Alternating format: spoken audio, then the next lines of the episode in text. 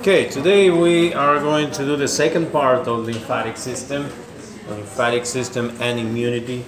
Today we're going to talk basically about immunity, the two mechanisms that we mentioned last time, innate immunity and adaptive immunity. We're going to the detail of all these mechanisms, how they work, and uh, how they, how efficient they are in protecting us from injuries, from attack, from microorganisms, and from foreign particles in general.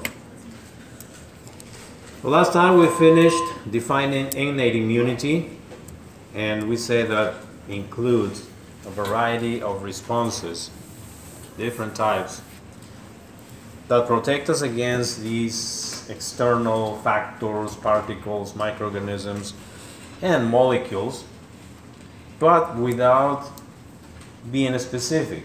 It's completely non-specific. We said that we are born with this immunity.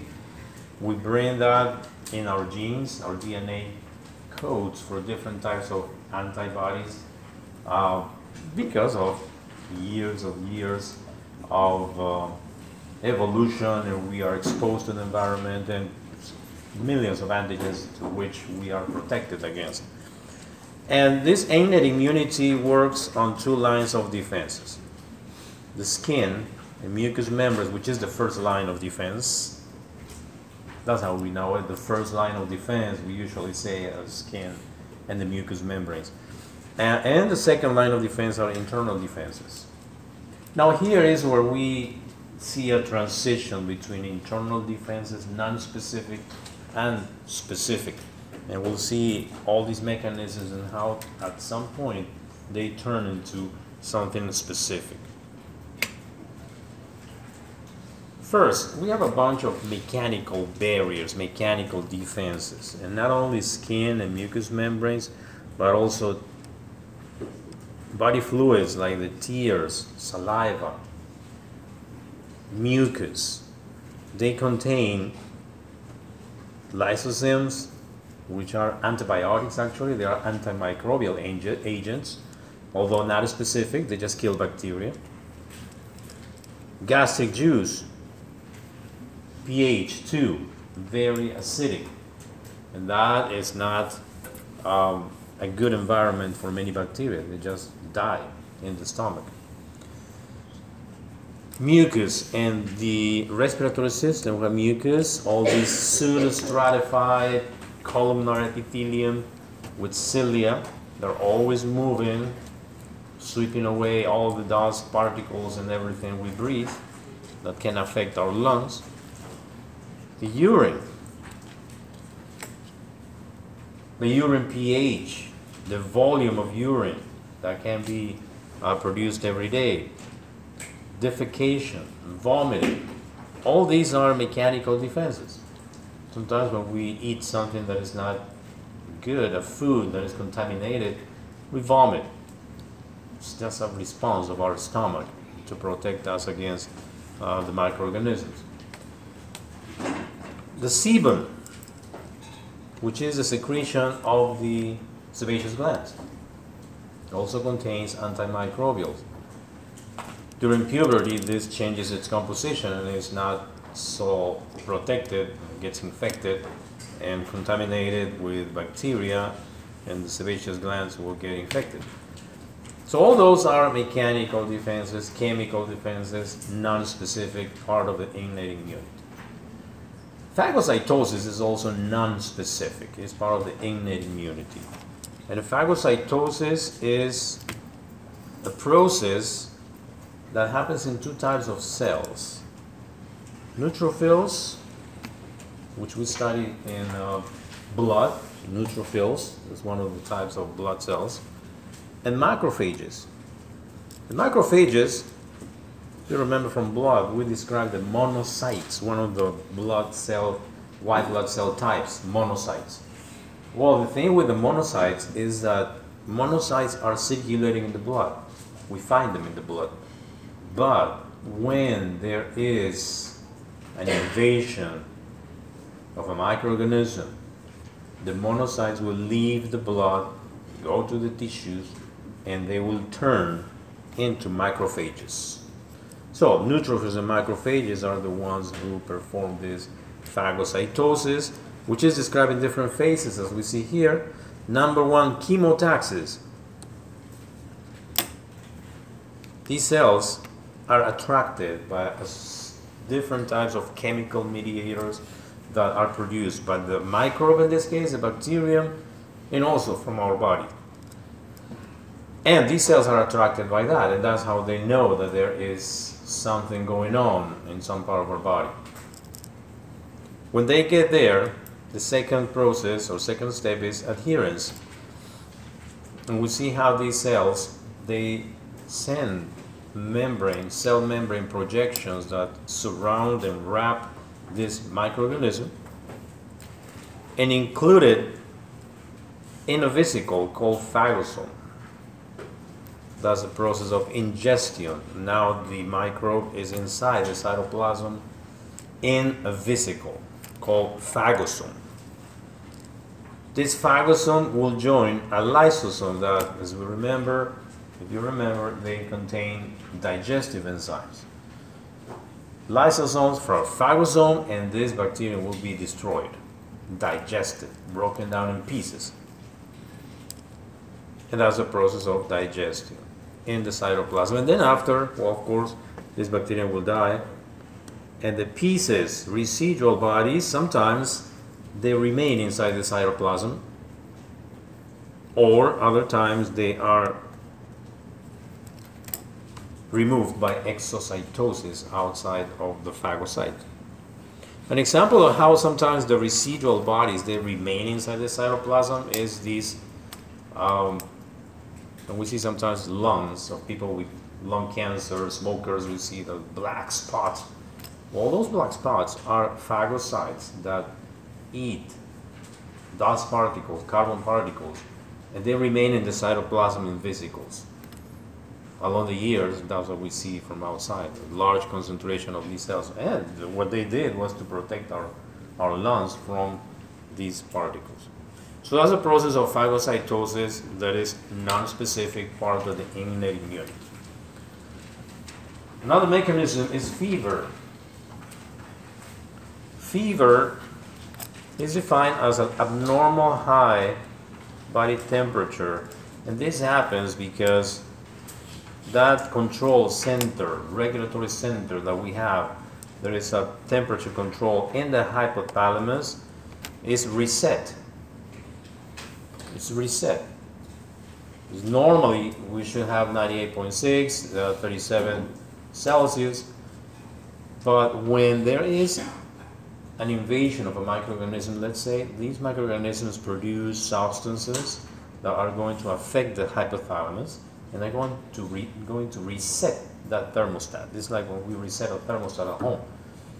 And so the body temperature will be reset at a different level. And this, this time it's a high body temperature, fever. This is a non-specific response. And it's part of the immunity. Fever is good. It is good because it's going to speed up body reactions. We increase the temperature, we favor chemical reactions.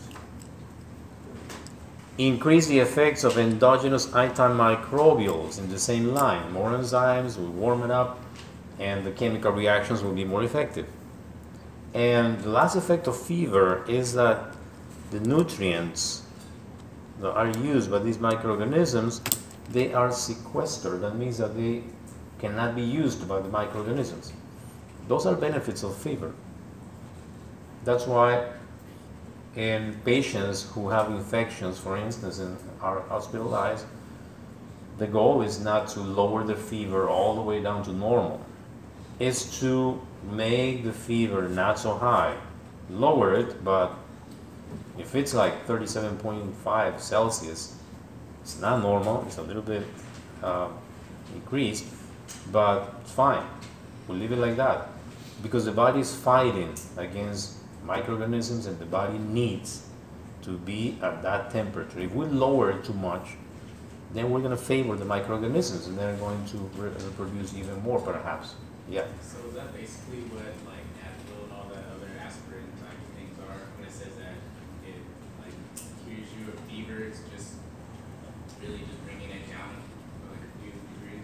The point is that fever may be dangerous if it's too high. That is the point. We shouldn't allow the fever to go too high. Sometimes the infections are so severe and those chemicals will reset the hypothalamus at a level that is really high, and that gets under, out, out of control. And in that case, we need to lower the fever, but not to normal. Just make it not so high. We still leave it. If it's thirty-eight Celsius, that's fine. If the patient is in the hospital that can, with treatment of antibiotics, that's fine.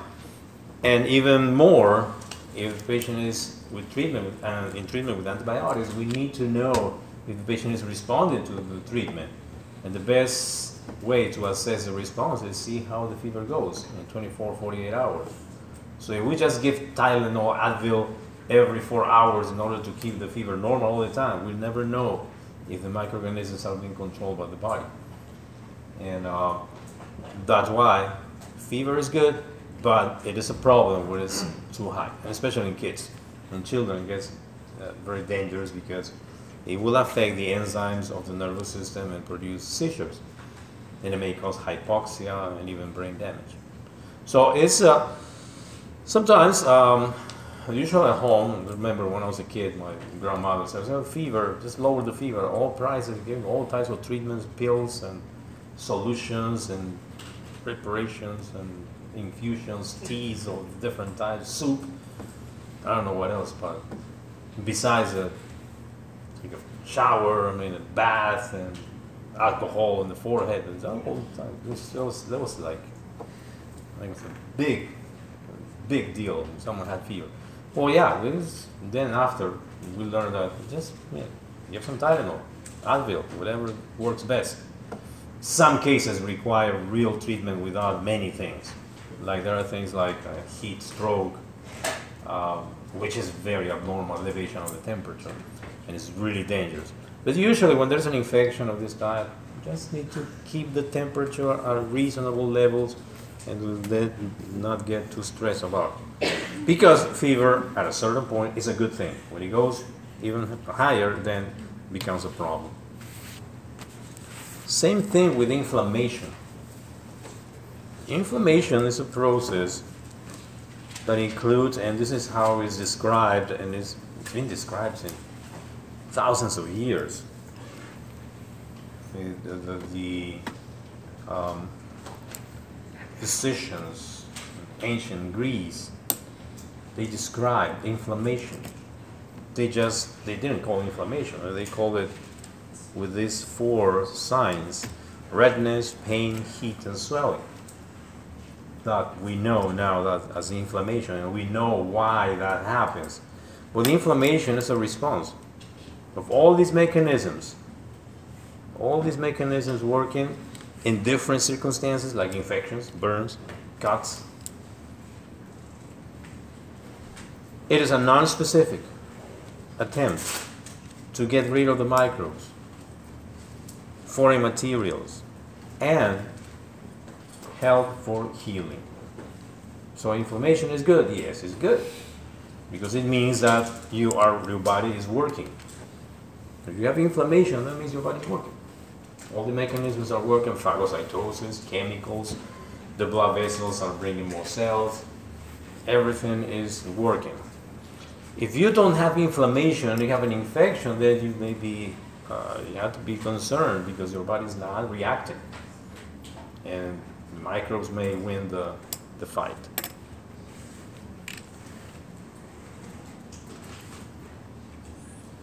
Now we know what are the mechanisms that inflammation involves. First, vasodilation, increased permeability of the blood vessels. Why? Because more cells are needed in the place of infection where the invasion is going on. We need more cells, we need to bring more nutrients, and therefore the blood vessels will dilate, open their uh, pores, their gaps, and more blood is brought to the place. And how we see that? Red. We see a red patch on the skin, for instance.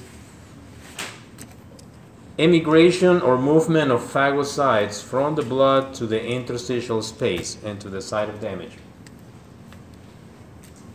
redness, swelling, because cells are coming out of the blood vessels, as, long as, as well as fluid. And that goes, where it goes? To the interstitial space. So there will be swelling, redness, swelling. And here in this diagram, we see how the blood vessels are dilating and opening the gaps. And you see this cell is coming out, or the blood vessel is squeezing by chemotaxis, getting the place of infection.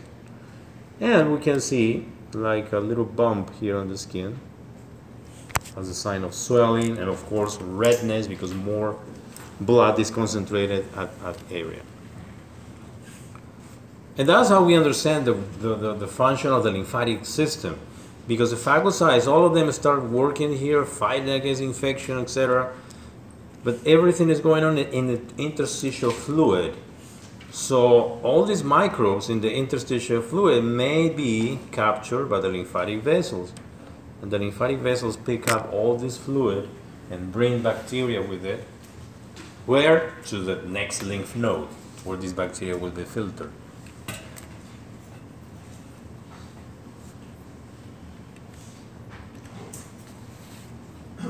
So this process of movement or immigration of phagocytes depends on chemotaxis, as we said.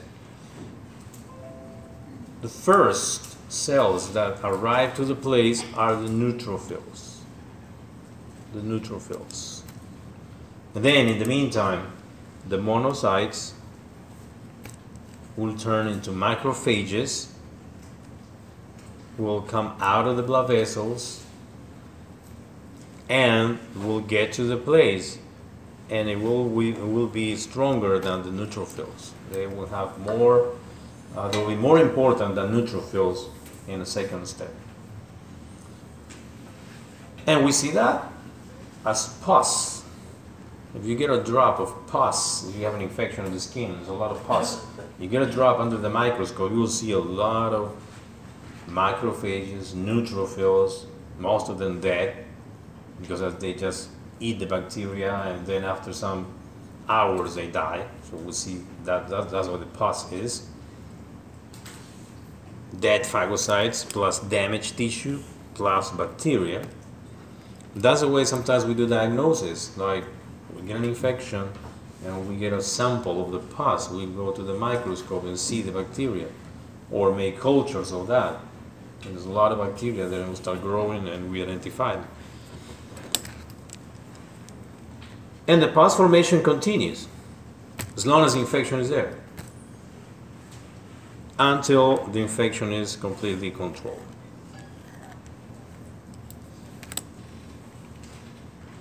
So all this process includes also edema, we said that, because of increased permeability of the blood vessels, fluid comes out as well as the cells, and we have swelling. And why pain? Why it hurts? It hurts because all the place, all this interstitial uh, space where the fluid is getting accumulated and the cells are working, is filled with nerve endings. And the chemicals that are being released, the inflammatory chemicals, they will irritate the nerve endings. Besides, if it's swollen, that will squeeze these nerve endings and irritate those, causing pain. So if we have an infection and we give anti-inflammatories, there are medications called anti-inflammatories that control the inflammation. Would that be good or not, to give anti-inflammatories? It looks like it's not good. Inflammation is a good thing. It's a sign that our body is fighting against these microorganisms and infection. But in the same direction as fever, there is a point at which inflammation is dangerous. If the inflammation is out of control, and that happens sometimes, or it leads to much pain with it, then we need to do something about it. That's the reason of the anti-inflammatories. But the point is not to control the inflammation and just eliminate inflammation. Inflammation is fine, that's a good response. But it may get to a certain point where tissue may be damaged. When the inflammation gets out of control, tissue may be damaged. Pain is very severe sometimes. So in that case, we need to give anti-inflammatories. But it's not the main point to control the inflammation completely. Questions, comments to this point? Let's get into adaptive immunity. Adaptive immunity is related to a word, specific. It's the ability that we have to respond to an injury, an invasion, in a specific way. We know who is attacking us. We have information of bacteria, viruses, foreign tissues like in transplants, and toxins of different types like in poisons. Now, for the adaptive immunity to start, there must be an antigen present. What is an antigen? The definition of an antigen is any molecule, any substance that can start an immune response in the body. So anything, any particle, any molecule that provokes a response from the body, that's considered an antigen. Dust, in cases of people that are allergic to dust, that's an antigen. Peanuts, people that are allergic to peanuts, that's an antigen. Penicillin is a medication. Some people are allergic to penicillin. Penicillin is the antigen. So anything that can provoke a response, immune response from the body. As you see in this picture, we see this antigen that, I don't know if it's a bacteria or a microorganism or just a molecule or something. But in the graph, they label certain points here that are called antigenic sites, because those areas are the ones that provoke the immune response. And if you see in blue, those antibodies, those proteins are adhered to those antigenic sites, because that is the place, that is the, the, the part of the molecule that provokes the immune response. So every antigen has usually antigenic sites. So little parts, small parts of the molecule or the bacteria or viruses that provokes this immune reaction. And we know them as epitopes. Each epitope is capable of producing an immune response. We have an antigen, which is the big, big thing, which may be a bacteria, may be a virus, may be a, a large molecule, a protein. Some people are allergic to proteins of the milk. Well, the proteins of the milk have epitopes, little portions of the molecule which provoke the immune response. Sometimes the entire microbes or viruses are just the antigen, but in most of the cases are just some sites, some sites of the, of the microorganisms, the ones that provoke the immune response. Yes? The epitopes are the um, antigenic sites? Yes, the antigenic sites. Antigenic sites, antigenic determinants, epitopes. It is interesting and important to understand for immunizations, because many immunizations are produced based on reaction to epitopes. So we don't need to receive, or we don't need to use the whole virus to make a, a vaccine. We just need some epitopes, some parts that we know are the parts that provoke the immune response.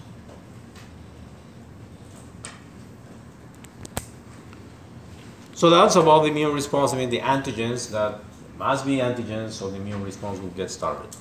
Then the second thing to know is about the M H C molecules. M H C stands for Major Histocompatibility Complex.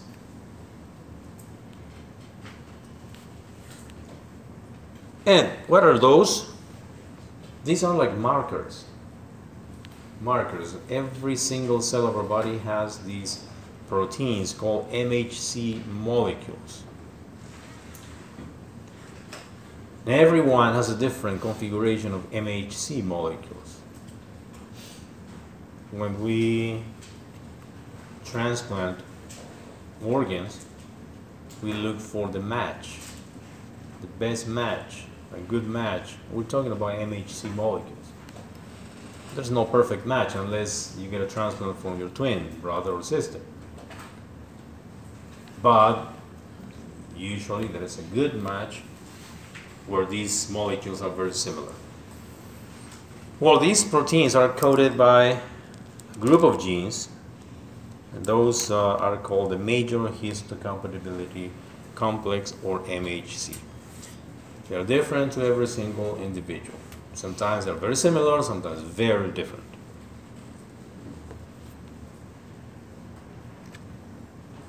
And those are the ones that the thymus cell, remember we talked about thymus, and the T cells are the ones that get trained to recognize self and non-self molecules, or they learn to recognize the M H C molecules. Which of them are M H C molecules from the cartilage, M H C molecules in the bone, in the heart, in the skin, in the eyes. There are two types of M H C molecule, class one and class two. The class one is present in almost all body cells. Almost all body cells. And they are used, as we will see, they are used to present foreign proteins, foreign particles, in case of an infection or invasion of, uh, of a foreign substance. We'll see how that works. These, these proteins, what they do is to present.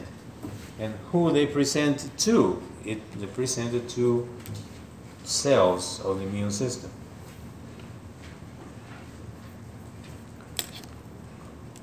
And the class two, M H C two, they are found only on one cell, the A P Cs, which are, which stands for antigen-presenting cells.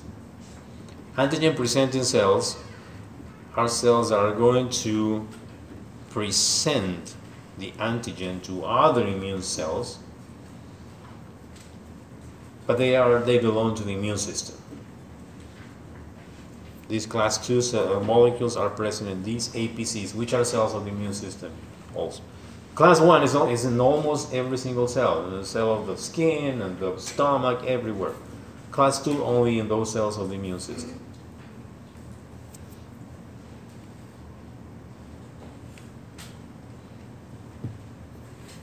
We'll see how that works in the specific mechanisms.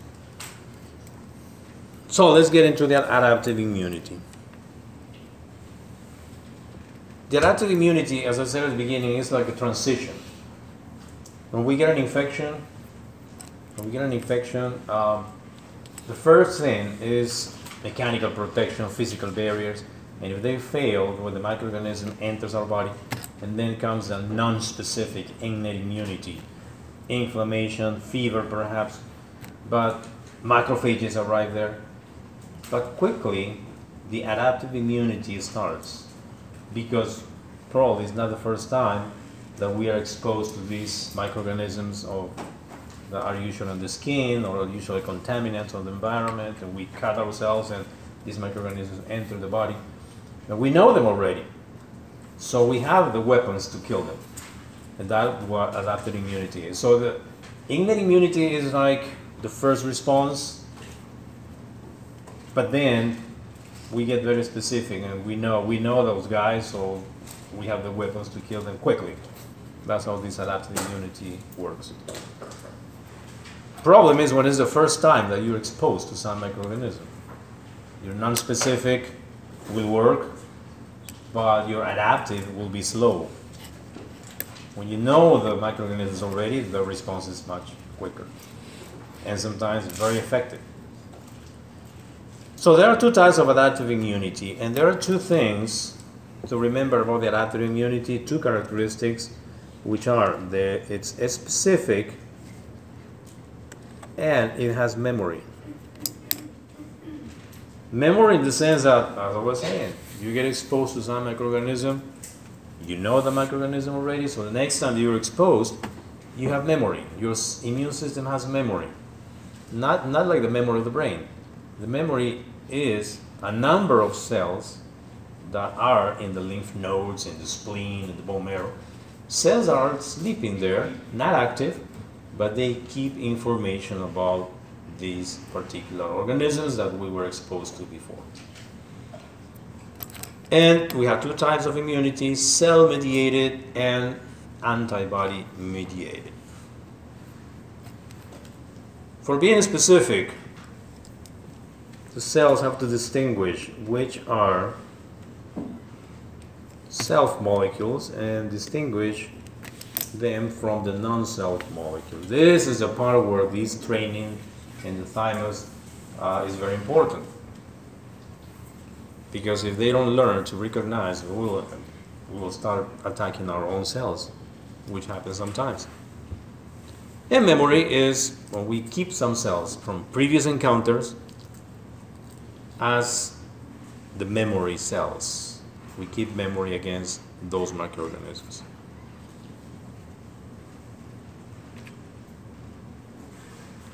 And that's what the immune system involves. This is a summary. It's a brief summary of the whole immune response. This is very, very complicated, and there are many, many mechanisms involved here. And there are some other cells that exist that are not included in this diagram to make it more simple and easy to understand the basic pathways and basic lines. But there are many more things here involved. But this is showing the main mechanisms and the main pathways of how they work. We're going to see this graph again later, but let's go over it first to have an idea of how this works. The green square The green square means any secondary lymphatic organ and tissue. So all those cells will be in the lymph node, spleen, tonsils, Peyer's patches. All those cells are in those places. And above the square we have two organs, the red bone marrow, because that's the place where all these cells of the immune system are produced. B cells, T cells, monocytes, macrophages, neutrophils, everything is produced in the red bone marrow. And as we said last time, some cells are sent to the thymus. Thymus and bone marrow are the primary lymphatic organs. Some cells are sent to the thymus where they get mature,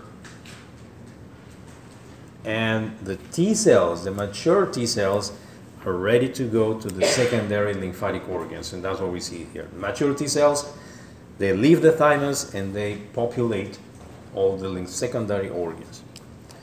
What about the B cells? Are produced in the bone marrow and they go straight to the secondary lymphatic organs. They don't need, they don't need much training. It's already programmed for that. Well, inside the organ, the secondary organ, now we have B cells and T cells. The B cells, they have a receptor on the surface of their membrane. And the T cells, they also have a, a receptor, which is different. Now notice that there are two types of T cells, cytotoxic T cell and helper T cell. We will see later also that the cytotoxic T cells are also called C D eight cells, and the helpers are called C D four cells, because they have these proteins called C D eight and C D four. Now what happens now? Well, these cells are in the lymph node, they are just waiting, and some microorganism comes. This arrow is showing activation, activation, activation. They get activated by exposure to some microorganism. Well, the B cells will turn into plasma cells and start producing antibodies. that is cell-mediated response, or cell-mediated, I mean, uh, antibody-mediated response. And the T cells, the cytotoxic T cells, C D eight cells, they will be activated to form cytotoxic T cells, which are going to are going to leave the lymph node, let's say, and they are going to fight against invaders, and basically are going to destroy infected cells. Well, the antibodies leave the organ, go to the blood, and look for more of these microorganisms. But there's something missing here. The, what about the helper cell? Well, the helper cell will be activated also. And you see these two arrows, because the helper is going to help the activation of T cells and the activation of B cells. They help both mechanisms, cell-mediated and antibody-mediated. These are the main pathways of how the immune system or immune response works. Now, there are many different other components. We're going to talk about some of them in the next uh, in the next slides, and uh, go a little bit to the detail of what happens with these with these cells. Questions, comments? Break, ten minutes.